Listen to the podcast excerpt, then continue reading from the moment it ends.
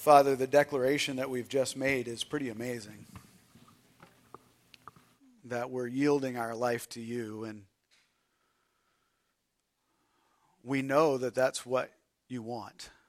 We know that's the price that you paid was so that we could be free in you, so that we could yield ourselves to you, so that we could live for you. So, God, in the next few moments, as we open up the Word of God, I pray that your Spirit would be free to touch our hearts. I pray that it would be your words that are heard and understand and understood, not mine. I pray that your Spirit would be free to do whatever work he needs to in us. Thanks for using your word in our heart. Thanks for what you're going to accomplish in us even this morning. In your name, amen. Thanks. You can have a seat the last few weeks, we've been talking about Christ in you. We've been going through the book of Colossians. This happens to be one of the little books that I enjoy just sitting down and reading through. Um, I, I love this little book because the whole theme of the book is who Christ is and what Christ is able to do and accomplish in us. And Paul is writing this to a group of believers. It's a small church in Colossae that was planted by a young guy who probably had no formal training at all. He came to know Christ under Paul's ministry.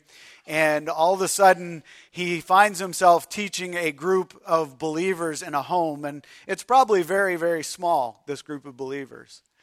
And un, not unlike today, this group of believers is plagued by all kinds of different forms of thought.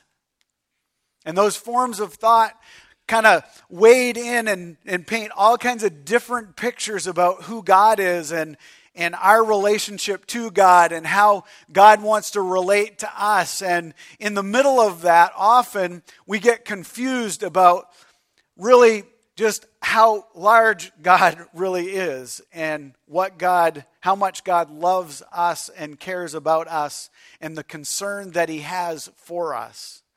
And that's made evident by, by his son, Jesus Christ, coming to the earth to pay the ultimate sacrifice for my sin and yours. And so Paul is making that very clear in this little letter to these believers that, look, it's all about Jesus Christ. And at the end this morning, when, when we're wrapping up, we're going to celebrate communion. And what communion is, is a reminder of who Christ is and what he did for us on the cross. And we're going to have a chance to to take a moment and remember the work of Jesus Christ on the cross for us this morning as we wrap up our service. But I want to talk to you this morning for a short time about we sacrifice all for Christ. And in order to have this little short conversation, I want to read a couple of verses to you from Colossians chapter 1 and starting at verse 24. And I, want to just take a minute and read these, and then we'll jump into what the little thought is that I want to present to you this morning. Now, I rejoice in my suffering. Remember, Paul's writing this. He's in prison, and he's writing this to a group of believers. Now, I rejoice in my suffering for you, and I am completing in my flesh what is lacking in Christ's affliction for his body, that is, the church. I have become its servant, according to God's commission that was given to me for you, to make the word of God fully known the mystery hidden for ages and generations, but now revealed to his saints. God wanted to make known among the Gentiles the glorious wealth of this mystery, which is Christ. That's the mystery, Christ. We're going to talk a little bit about that and unpack it. Remember, we're talking about why it matters to be in Christ, and we've been giving little statements about why it matters to be in Christ and the result of if I am in Christ, then something, right? And this week we're going to talk about this that if or because I am in Christ, I am a servant. Because I am in Christ, I am a servant. And that goes back to the beginning when I said, being in Christ, we sacrifice all. And talking about being a servant, that flies in the face of the culture we live in. Just, it's okay for you to to kind of back up a little bit when I say, because I am in Christ, I am a servant. It's okay for you to get your hackles up just a little bit and go, Tim, really, this is what we're going to talk about being a servant? And some of you may be sitting here, yeah, that's all I do. I just serve people. It's all I do. I, am just, I'm a doormat. I'm a servant. We're not talking about that at all. That's, that's not the servant we're talking about. We're talking about because I am in Christ, I am a servant. And there's a picture of, of a servant that Paul's going to paint for us that's really important for us us to get as, as Christ followers. The struggle is is our culture. And I need you to stop for a minute. I need you to think about what you've been bombarded with for the last 20 years of your life, and maybe longer. But we probably can't remember much more than that, okay? Some of us are struggling to remember yesterday, okay? And that's okay. I'm with you, all right?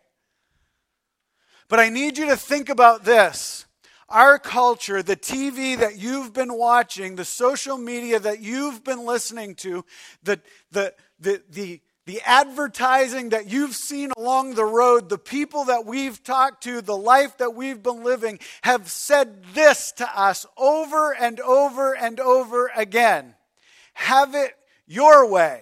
Do you remember that commercial? Right? You can have exactly what you want. You can do what you want. You can become whoever you want. You can, it doesn't matter what anyone else is doing. It doesn't matter what anyone else is saying. It is all about you. And if you don't like it, just turn and walk away. It's okay. It doesn't matter. It doesn't matter if you have a wife or a husband, if you have children, if you're at a job. Just do it your way. It doesn't matter. Have you ever heard that? Yeah, I'm a little more direct, okay? I get it. But that is what our culture has been teaching for years. You're your own person. Do your own thing. And it's a lie. And when you look at it as a Christ follower, here's the struggle, guys. We read scripture and we say, Look, I want to follow Jesus. Jesus is a great guy. He has great principles. And I think what he did was awesome. And I think God is awesome. And I think he's so cool. And I think he loves us. And I, I, I think the concepts and whatever it is that I read in scripture are neat. And I want to have that. But at the same time, I want to do it my way. And in Scripture, those two things are pulls, pulls apart. And I can't have it my way and have it God's way. And we live at a day and age where it's very easy to call ourselves a Christ follower, but not be a Christ follower. And that's what Pastor Mike was talking about last week. It is very easy to say, Oh, I believe. And God says in Scripture that even the demons believe and they tremble, but they don't have a relationship with Him. So it's not just saying, I believe, folks. It's coming to the point where understanding what Jesus Christ did on the cross for me. He went to the cross, He paid for my sin. I am a sinner. I violate the character of God who is holy, righteous, just. I am a sinner and I cannot save myself. There is absolutely uh, nothing that I can do in and of myself to pay the price for my sin. That price, the scripture tells us, is this for the wages of sin is death. It's death. When Adam and Eve sinned in the garden, they went from an eternal existence with God that was life with God to death separated. And the only way that that could be restored or renewed is in the person of Jesus Christ and He who lived a perfect life, equally God and man, went to the cross and paid for my sin. And in doing so, offers me a gift of life that I cannot get any other way but through His sacrifice. And so all of a sudden, when I want to be a Christ follower, when I, want to, when I want to say yes to Christ, here's the thing, guys get this, don't miss it. It's yes to Christ. You got it. No to self. Ready? It's what? Yes to Christ, and it's No to self. Very good. Perfect. Here's the thing, guys. So many folks are trying to live right down the middle. There's an old African proverb that says, He who tries to straddle the fence will only get a splinter in his butt. You ever heard that before? It's not quite like that. It's kind of, I paraphrased. Guys, it's the same for us when we're living this life and calling ourselves Christ followers. And Paul says to us, Look, I'm either a Christ follower and I'm all in, I'm a servant of the Most High, or I'm not. And so when we start this passage of scripture, that's what he's laying out for us is he's laying out what it looks like to be that person. And he starts verse 24 by saying this, I am suffering for my faith. He's not suffering because he did something wrong. He's not suffering because he broke a moral law. He's not suffering because he was a criminal. He's not suffering because all of a sudden he hurt someone or he did that's not why he's suffering he's suffering because he had spent time sharing the gospel of jesus christ the way of forgiveness the way of hope the way that our relationship with a holy and righteous God, the creator of the universe, could be restored, the way that that could happen in someone's life, Paul was giving it away to people and saying, Look, you want a relationship, you want hope, you want something that has meaning in life? Here it is, it's Jesus Christ. And the Jewish people were offended by the fact that Christ, the Messiah, had come, and they didn't believe he had come. They're still waiting. And Paul's saying, No, he came, he died, he rose again. You can have life. It's in Jesus. And they didn't like that.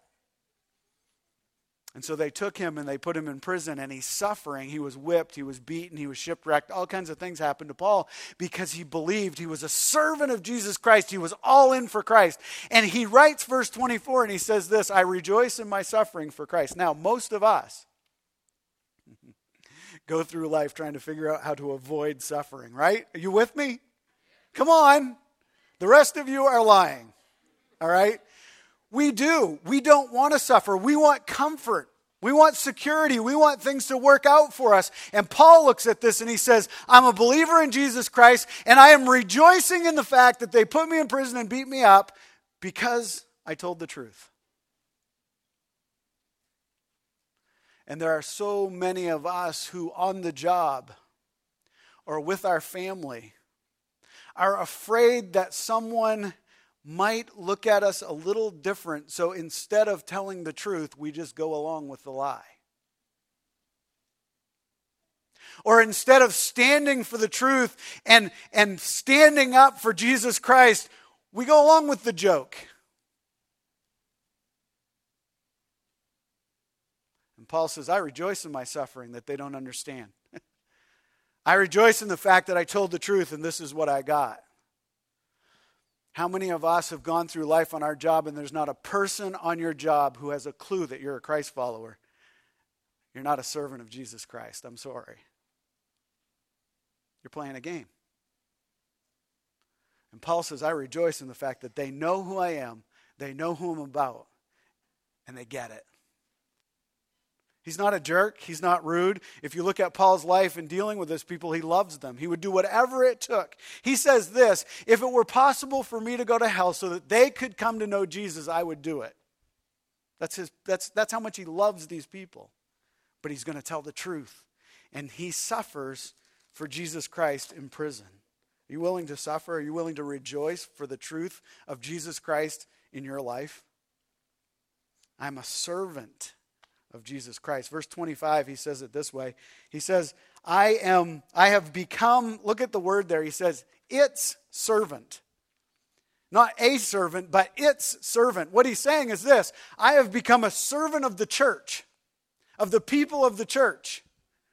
The church, right? It's not a building that the building we're looking at, that's not the church. It's just a place we can meet to do ministry. That's it. It's just a building. If it burned down, actually, I heard a pastor say this one time it would be really good if the church buildings burn about every 10 years. And I think he's right because we get attached to a place. And the church are the people in the building, they're the people that make up the body. That's how God presents the church. And Paul says this he says, Look, I am a servant of the church, I serve the body of Jesus Christ. It's very interesting when you look at, at, at, Paul's life, at Paul's life and how he got here. Go back, if you would, if you have your Bible and you're following along, to uh, Acts chapter 9. I want to show you something. Acts chapter 9, starting at verse 1, says this Now Saul, this is Paul, his name changed. Now Saul was still breathing threats and murder against his, the disciples of the Lord. Here's the guy who's in prison for Jesus Christ. When we pick him up in chapter 9 of Acts, he hasn't met Christ yet. And he's breathing murder against the church. Okay, you ready for this? So here he is. He's breathing murder against the disciples of the Lord. He went to the high priest. He requested letters uh, from him to the synagogues of Dam- in Damascus, so that he found, if he found any man or woman who belonged to the way, the church, he might bring them as prisoners to Jerusalem. And as he traveled and was nearing Damascus, a great light from heaven shines down on him. Okay? So here's Saul, who becomes Paul. He's not a believer yet in Jesus Christ. He is solely committed to wiping out the church. That's his, that's his goal, it's his mission, it's his life mission. We pick him up in Colossians in a prison, suffering, beat, having a hard time because I am a servant of the church. You see the night and day? I am against it. I'm all against it, completely against it, to I'm all in. I'm all for it. The church. Now, what happened? You ready? This isn't hard. You ready what happened? Some of you already know. He ran into God. He ran into God. Some of you know this because it's happened to you. It may not have been a bright light, but it's happened to you. You ran into God. You met God. I did. I did. Yeah. Paul, on the road to Damascus, God said, Look, I've chosen this guy to do a mission for me. And I'm going to show him something that he would not understand any other way. And I'm going to do something dramatic in his life. And Paul, on the road to Damascus, a bright light blinds him. He falls off his horse. God speaks to him and tells him to do something. Paul says yes. It was Saul, but he says yes. You been there? Where something grabbed your attention, grabbed your mind, grabbed your heart. The Spirit of God used a verse, a person, an event to grab a hold of your heart and mind and to knock you off your feet and say, Hey, I'm God, you're not. That happened to you? Happened to Paul. And he goes from being a killer of the church to a servant of the church. Here's what it means it's a dramatic swing that takes place. This is what happens as a Christ follower. You no longer run your life, God does. You go from controlling your life. Any of you control freaks? You don't have to put your hand up. Some of you already did. You're so much in control. It's like, yep. From controlling your own life to God being in control of your life. From free to make your own decisions your own way to God choosing what it is that you will do and where you will go. From my own choices, for me, my way, to being directed by the Spirit of God and where I will go, who I will talk to, where I will live life, what I will do. From being served, people serving me, me wanting people to look after me and meet my needs and do my things my way, serving. How can I help? I'm here for you. I'm the master, I'm in control. I'm owned by the King of Kings. See the difference? And we struggle with that difference. And Paul says that's what it means for me to be a servant of the church. This verse goes on to say it this way in Colossians. He says, I was commissioned by God. I was commissioned. Hey, if you've met Jesus Christ, if you have a relationship with Jesus Christ, if you call yourself a Christ follower in this room right now, you've been commissioned. You've been commissioned. You have a mission that you are on. I love the commissioning here. I want to read it to you in Acts chapter uh, 9, verse 10. Let me read this to you because it's very interesting. There was a disciple in Damascus named Ananias, and the Lord said to him in a vision, Ananias, here I am, Lord, he replied. Get up and go to the street called Straight, the Lord said to him to the house of Judas and ask for a man from Tarshish named Saul. Since he is praying there, in a vision, he has seen a man named Ananias coming in and placing his hands on him so that he may regain his sight. Lord Ananias answered, I have heard from many people about this man. How much harm he has done to your saints in Jerusalem. And he has authority here from the chief priest to arrest all who call on your name. But the Lord said to him, Go for this man is my chosen instrument to take my name to, Gal- to the, the Gentiles, kings and the Israelites, and I will show him how much he must suffer for my name. And Ananias went, and he entered the house, and he placed his hands on him, and he said, Brother Saul, the Lord Jesus, who appeared to you on the road where you were traveling, has sent me so that you may regain your sight and be filled with the Holy Spirit. I want you to understand something about the commissioning of God. It doesn't make sense. This didn't make sense. You can read that and go, wow, cool story, but I need you to think about this. Here's a guy who loves God, Ananias. He said yes to God. Here's a guy who owns a house, Judas, and he said yes to God. Here's a guy who's running around killing the people of the church, Saul. And God looks at Ananias and he's praying and he's saying, Ananias, go see Saul. And he's like, I'm not going there. He's going to kill me. You would do the same thing. I would do the same thing. And God goes, I have a bigger plan than that. Just say yes to me. And when Ananias and Judas say yes to God, God commissions Saul to change the then known world with the church. It's huge. The ripple effect is huge. Folks, there are some of you sitting in this room right now who have been commissioned by God and you've said no. Think of what the ripple effect of that is. Paul's ripple effect was to change the then known world with the church. Us saying no to God also has a ripple effect. There are people affected by our no, the same way there are people who are affected by our yes. In the commissioning of Paul, in the being sent out, there were other people who were saying yes to God. In my ministry, in my saying yes to God as your pastor, there are other people who are saying yes to God as well. And I can look around this room right now and I can see faces of you who, as I say yes to God and you say yes to God, God's work is done and completed and people's lives are changed. Thank you. Thank you. But I also can look around this room this morning and I also know that the opposite is true.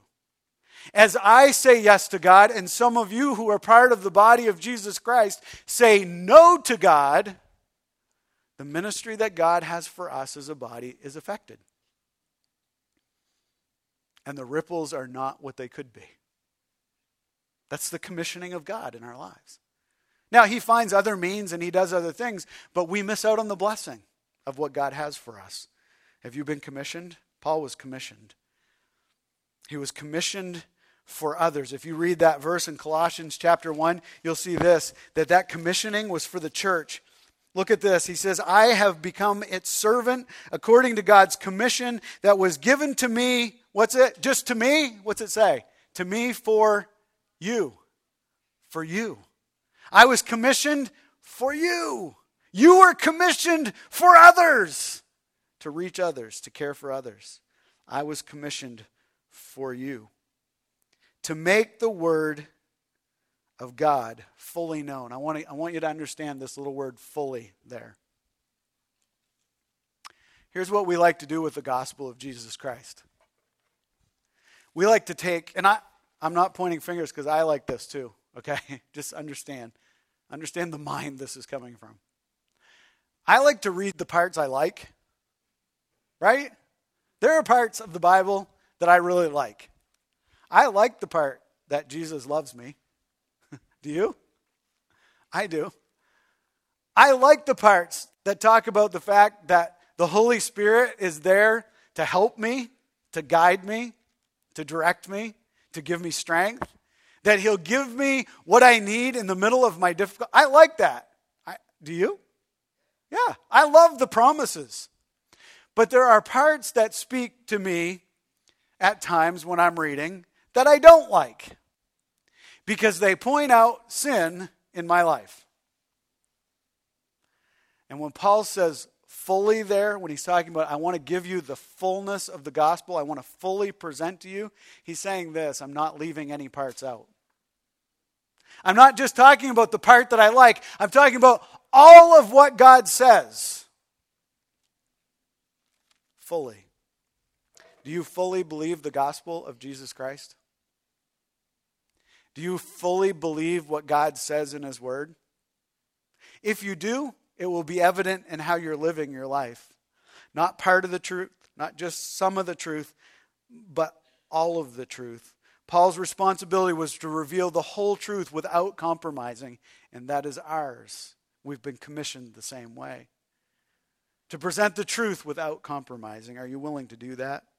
Look at verse 27. I want to wrap up with this.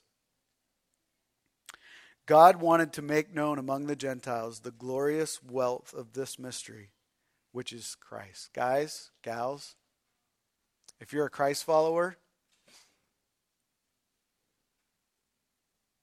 you have one responsibility. If you're a servant of Jesus Christ, you have one responsibility to make known Christ. We can get wrapped up in doing great things. We can get wrapped up in developing ministries and helping people and providing for this and doing that and looking good at this. And as a church, we have this program and that ministry, and we do this and we do that. And we do something for youth, and we do something for seniors, and we do something for small groups, and we do something for men, and we do something for this, and we do something for that, and we miss the point. And the point of being a Christ follower is making known Christ, period. Because all of the ministries that we can be involved in, all the help that we can give, all the stuff that we can do, the answer to every issue that every person face is the person of Jesus Christ and that alone. You want to help teens? Introduce them to Jesus Christ. You want to help older folks? Introduce them to Jesus Christ. You want to help marriages that are falling apart? Then introduce them to Jesus Christ. You want to help in any way? Paul says this Look, let me reveal to you the bottom line of being a servant of Jesus Christ, the bottom line of knowing God. It's Christ and Christ alone.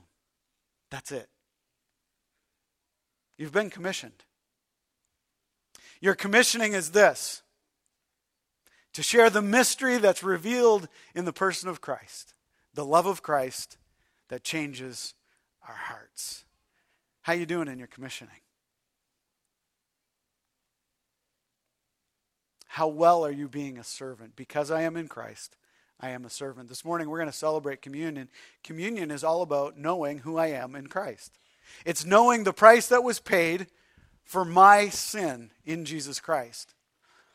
And the guys are going to come in a minute and they're going to hand out the bread and then the cup right after it. And what I'd ask you to do is as you stop and you pray and you recognize what Christ has done for you, you go ahead and take the bread, which symbolizes the broken body. And then you can take the cup after that, that symbolizes the fact that He shed His blood on the cross for us. If you're sitting here this morning and you don't have a relationship with Jesus Christ, you're just kind of checking this thing out, you can let those elements go by. They don't mean anything to you yet because you don't have a relationship with Christ.